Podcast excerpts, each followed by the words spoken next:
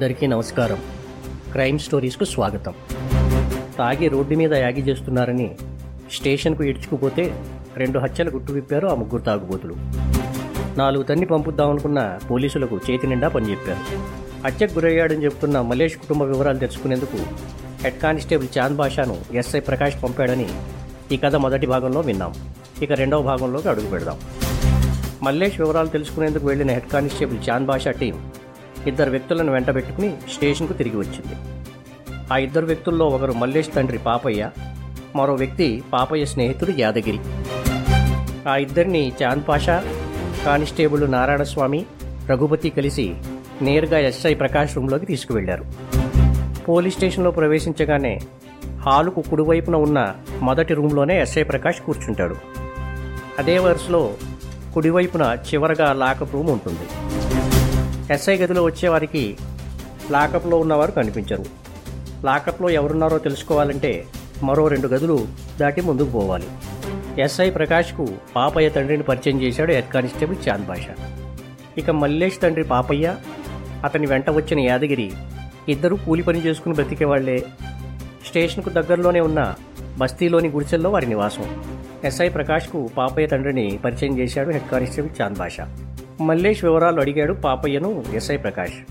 మల్లేష్ వయస్సు ఇరవై నాలుగు సంవత్సరాలని తనతో పాటే కూలి పని చేస్తాడని అప్పుడప్పుడు తమ వస్తీలోనే ఉండే పెయింటర్ పాండుకు సహాయంగా వెళ్తుంటాడని చెప్పాడు పాపయ్య.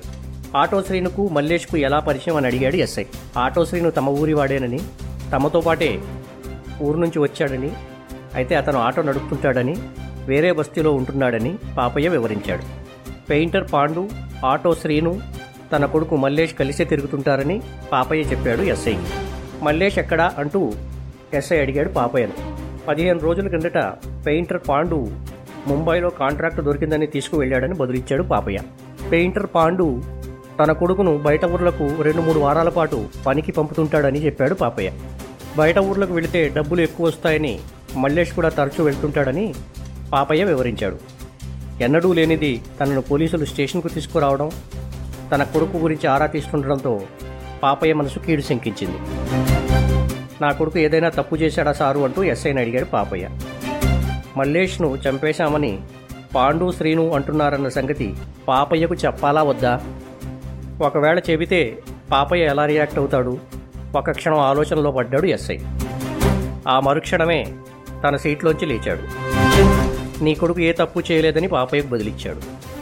చాంద్ పాషాను తనతో పాటే రమ్మని సైగ చేసి రూమ్ బయటకు వెళ్ళాడు ఎస్ఐ ప్రకాష్. పాండు శ్రీనులు మన వద్ద ఉన్నట్టు పాపయ్యతో చెప్పారా? అడిగాడు చాంద్ బాషాను ఎస్ఐ. అలాగే లాకప్లో ఆ ఇద్దరు ఉన్న సంగతి పాపయ్యకు తెలుసా? లాకప్లో ఉన్న ఆ ఇద్దరు పాపయ్య కంటబడ్డారా అని కూడా అడిగాడు ఎస్ఐ. రెండు ప్రశ్నలకు లేదని జవాబిచ్చాడు చాంద్ పాషా ఆ సమాధానం విని కాసింత ఊపిరి పీల్చుకున్నాడు ఎస్ఐ ప్రకాష్. ఎస్ఐ ప్రకాష్ తిరిగి తన గదిలోకి వచ్చి కూర్చున్నాడు. పాండు మూడు రోజుల క్రిందటే తనను కలిసి మరో వారం రోజులు పని పూర్తి చేసుకుని మల్లేష్ తిరిగి వచ్చేస్తున్నట్టు చెప్పాడని పాపయ్య ఎస్ఐ దృష్టికి తెచ్చాడు. మరి ఆటో శ్రీను నిన్ను కలిసి ఎంతకాలం అయిందని పాపయ్యని అడిగాడు ఎస్ఐ. ఆటో శ్రీను అప్పుడప్పుడు బస్తీకి వస్తుంటాడని ముగ్గురు బయటే ఎక్కువగా కలుస్తుంటారని పాపయ్య వివరించాడు. మల్లేష్ బయట ఊర్లకు పనికి పోతుంటాడు కాబట్టి పదిహేను రోజులైనా అతని కుటుంబం పట్టించుకోలేదు. పైగా పాండు కళ్ళెదుటే ఉన్నాడు కాబట్టి పాపయ్యకు తన కొడుకు క్షేమంపై అనుమానించదగ్గ అంశాలేమీ కనబడలేదన్న నిర్ధారణకు వచ్చాడు ఎస్ఐ ప్రకాష్.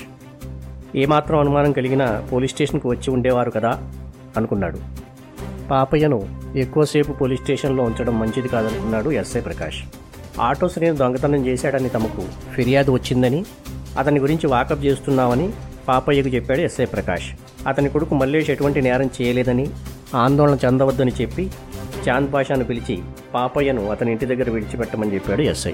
పాపయ్యను అతని స్నేహితుడు యాదగిరిని పంపేసిన తర్వాత ఎస్ఐ ప్రకాష్ అంతవరకు జరిగిన విషయాలను ఒకసారి నెమరు వేసుకున్నాడు. తాగిన మైకంలో గొడవపడి మల్లేష్ను చంపేశామని పాండు శ్రీను అంటున్నారు.